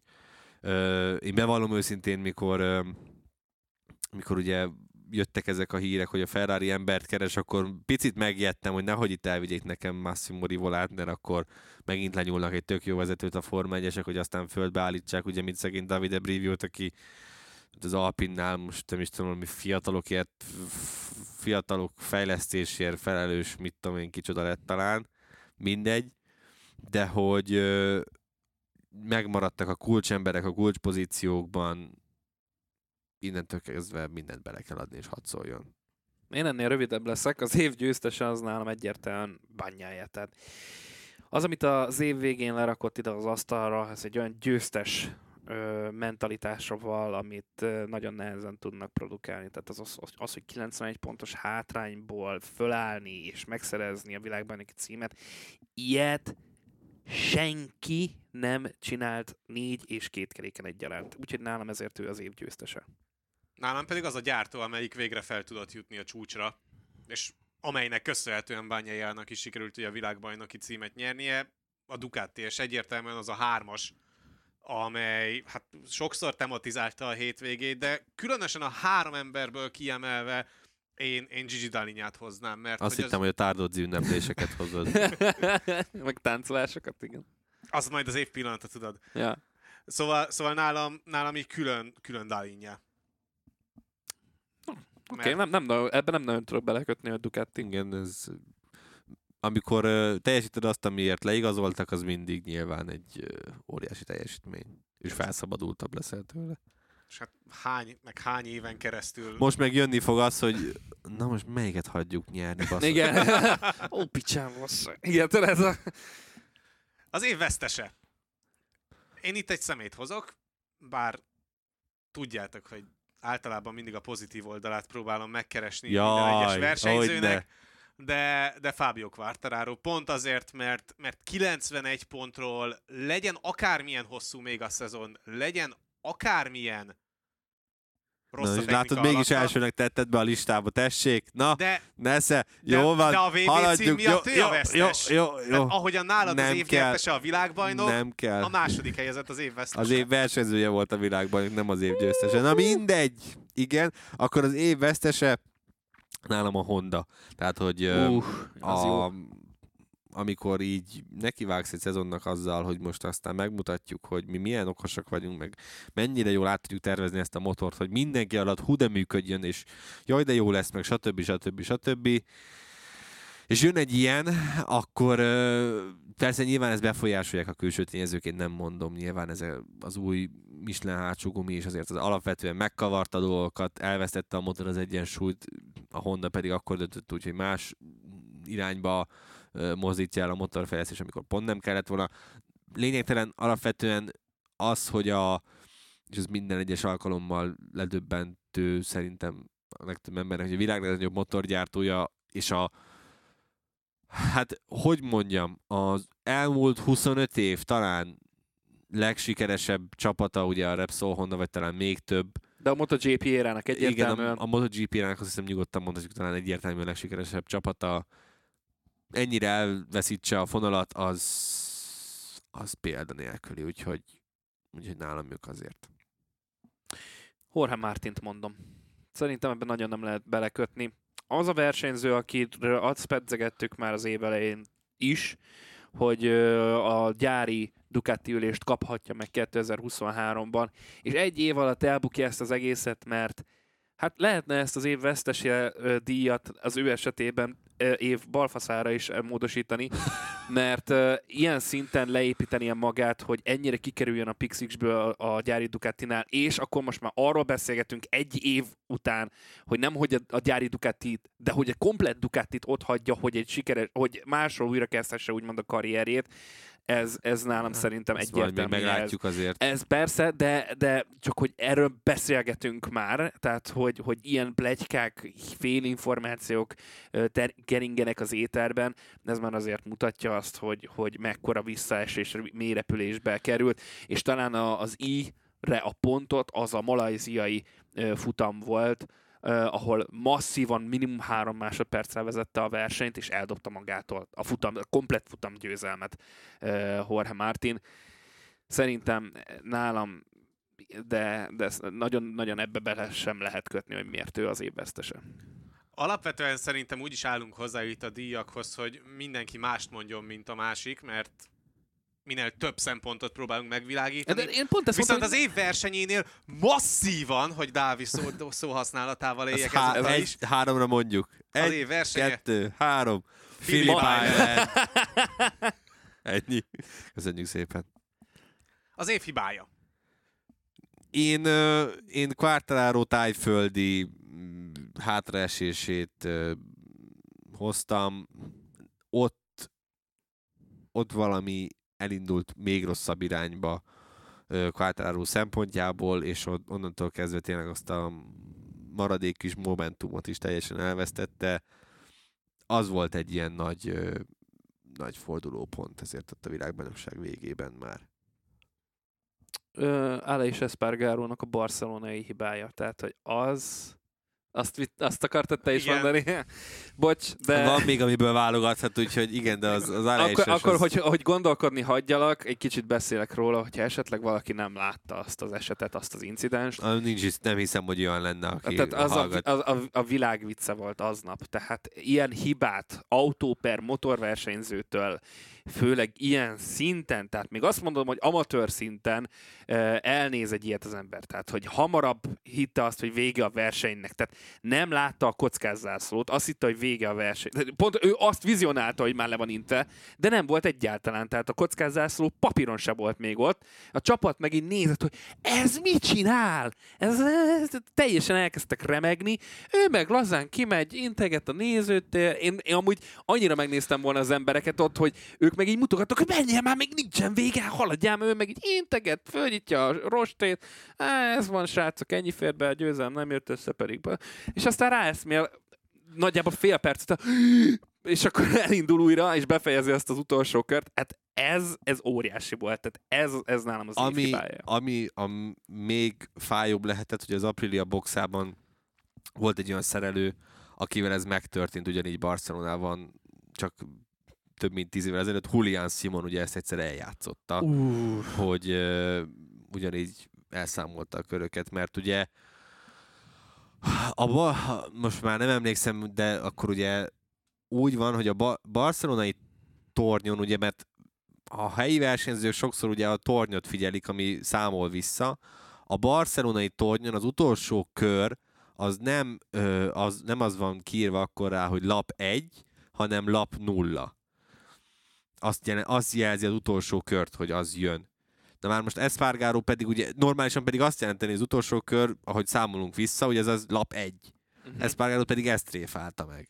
És ugyanúgy már lehetett, ugye pont van ilyen unseen videó, érdemes rákeresni a MotoGP-nek a YouTube-on, szerintem fenn van.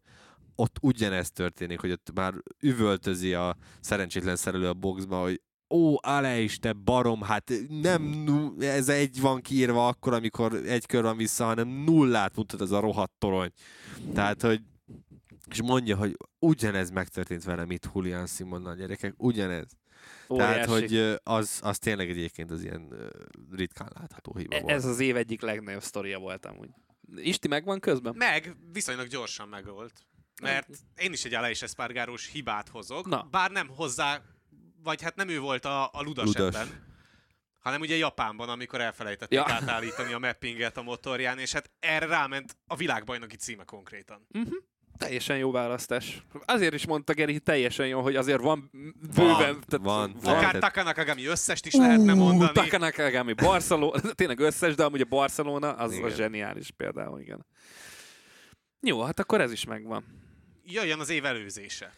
Hát szerintem ez ugyanúgy a, a, igen, a, a évvégi díjátadón ugye nézők szavazhattak Fú. végül, ugye Fábio Quartararo kapta meg, de minden nem francia szerintem azt gondolja, hogy ez egyértelmű Aleix Espargaro asszony előzése, amikor ott egyszerre ö, megelőzte Bindert, meg, meg Millert. Fú, de mérgesek Egyébként voltunk. akár még lehetne, hogyha most több kategóriában szét akarunk nézni, akkor ugye például a Moto3-ban volt McPhee-nek az a, az előzése, amikor egy kanyarban megelőzött többeket, az pont uh, Malajziában volt, ugye, amit meg is tudott nyerni John McPhee. Tehát voltak, uh, lehetne ilyeneket uh, nézegetni, de hogy ha most a MotoGP-ről beszélgetünk, akkor, akkor egyértelmű. Hát igen, a több kategóriában akkor na- nagyon nagy lenne már merítés. De igen, az az Assani előzés, az szerintem mindannyiunknál. És nem is értettük, amikor ott voltunk a gálán, ö, hogy vártuk azt, hogy na, akkor Aleix Espargaro mutatjuk Mert gyanús nektek. volt, hogy nem volt ott volt ott. Espargaro. Igen, ez volt, igen, tehát így, ez volt a furcsa, hogy valami nem stimmelt, hogy egyértelmű díjat fog kapni emiatt, hogy nincs itt, és akkor nem, nem áll. Hát ezért van a, az, hogy nem mindig jó ez a csak nézők szavazhatnak című történet. Az NBA-ben emlékszem, hogy volt egyszer ilyen, az All-Star gálára Zaza Pachuliát majdnem sikerült a... De az, őt A- akkor sikerült is, nem, nem? nem, végül megúzták, de az, az, az, azután változtattak azonnal ö, szabályt, hogy ilyen nem is fordulhasson elő véletlenül se a közeljövőben. Szóval, hogy ott ö, a most már georgiaiak, akkor még grúzok majdnem be, beszavazták Zaza Pachuliát. Az, az, az óriási trollkodás lett volna, igen. Tehát, hogy ezek a mindent szavaztassunk meg a nézőkkel című történet, ez nem mindig, vagy a rajongókkal, ez nem mindig jó döntés. Abszolút egyetértek, hogy itt azért tényleg szakmai alapokra kellett volna helyezni minden apró ö, cseprű díjnak az a, a megítélését, de hát most már ez van. Remélem változtatnak majd rajta a jövőben. Mi pedig még egy díjat osztunk ki. Az év pillanata, vagy éppen highlightja, szépen megfogalmazva számunkra. Magyarul. Igen. Így, így. Ö, én nálam a tájföld után, a tájföldi verseny utáni helyzet lenne, én azt választottam, mert ugye ott akkor hirtelen öt ö, versenyző volt esélyes a VB címre, és nagyon közel is voltak egymáshoz. Végül ugye elmentünk az utolsó versenyig, de nem úgy, ahogy talán arra ott és akkor tájföld után lehetett erre számítani. Ott én nagyon-nagyon reménykedtem abban, hogy fogunk látni egy akár három szereplős VB csatát az utolsó futamon. Úgyhogy ott, ott emlékszem, hogy ott nagyon-nagyon lelkes, lelkesen vártam, de végül azért így se lett azért annyira katasztrofális ez a szezon végén, azt gondolom. Nekem egy kép marad meg úgy igazán erről a szezonról, és főleg azért, mert onnan eljutottunk addig, hogy végül Francesco Bagnaia világbajnok lett, az az, amikor a, most nem tudom pontosan, hogy vagy Barcelonában, vagy az Axenringen készült róla egy kép, hogy a bukását követően teljesen egyedül nagy magányában sétál vissza a box utcába és, és a, a csapat garázsába. Az a kép annyira megmaradt, hogy akármi lett volna ennek a szezonnak a vége, Az Le Mansban volt, igen. az Le Mansban ráadásul. Jó, igen. tehát, hogy nálam az, az volt az a, az a kép, ami, ami nagyon megmaradt, és, és így pedig, hogy világbajnok lett, így más jelentősége van, de hogy onnan összekaparta magát még pluszban, és, és az, az szerintem nagyon extra. Akkor mondok én egy óriási hülyeséget, az, az Indonéziában a sámán nő volt. Én az a... Én azon a mai napig nem, nem tettem A túl maga. pusztító szakmaiságot azért a végére meghoztuk. hát most nézd, évpillanata, persze lehetne mondani, amit már elmondott az Isti, hogy, hogy ö, bányájának a, a, az összeomlásának az a pillanata nálam, akkor amúgy az Axenringen lévő bukótérben ö, mutogat a motorra, mutogat magára, néz a maga elé, és akkor onnan föláll. Nekem Le- a, egyébként azok közül az, amikor ott támaszkodik a boxban, tudod így, Jaj. a, a, és akkor A ott nézi, a, nézi a- a kivetítőt, hogy uh, amikor Quartaro átjött a, a célvonalon. Igen, akkor lehetne a Banyae tapsikolás Japánban például, amikor szintén ugye eldobta a motort, szóval sok ilyen Banyaes pillanatot tudnék mondani, amikor az az év pillanata volt, mert ott fordult valami át, vagy, vagy került valami gödörbe, akkor lehetne mondani Assemben a Quartararo féle incidenst, mert onnantól indult egy lejtmenetben nálam Quartararo, amikor ott Hollandiában összejött. Tehát lehetne ezeket mondani, de azért mondta ezt az indonésiában, mert nekem ez nem marad. De egyszerűen az, hogy ott, ott kevergeti a, azt a kis tálat, meg ott tá, mit tudom, mit csinál, és mindenki ott röhög rajta, ez egy, egyrészt egy tök mókás pillanat volt, másrészt pedig egy, tényleg, tényleg nagyon megmaradt bennem, tehát egyszer, egyszerűen zseniális volt, de még rengeteget lehetne mondani, mert amit például Valenciában tapasztaltunk, abból is rengeteget tudnék meríteni. Rengeteget tudnánk még beszélni vélhetően a 2022-es MotoGP szezonról, de nagyjából szerintem azért a végére értünk mindennek, de még majd a 2022-es évre vissza fogunk tekinteni, mert hogy jövő héten a Moto2-es, illetve a Moto3-as szezont fogjuk majd értékelni, és annak a legfontosabb történet szálait fogjuk majd kibeszélni. Mára viszont ennyi volt a Pitlane, köszi a figyelmet, infokért, MotoGP-s cikkekért kövessétek az Arena 4 web és Facebook oldalát, iratkozzatok fel az Arena 4 csatornáira azokon a felületeken, amiken hallgattok minket, legyen a Spotify, SoundCloud vagy éppen Apple Podcast, illetve hogyha értékelitek, illetve hozzászóltok az adásokhoz, azt is megköszönjük, illetve kövessetek minket Twitteren, engem a K alsóvonás Isti 12-n, Dávidot az Ulvar kreátoron, Gergőt pedig a Demeter Gergely 3 felhasználó név alatt találjátok meg. Jövő héten jövünk akkor a következő adással, addig is sziasztok! Sziasztok! Sziasztok!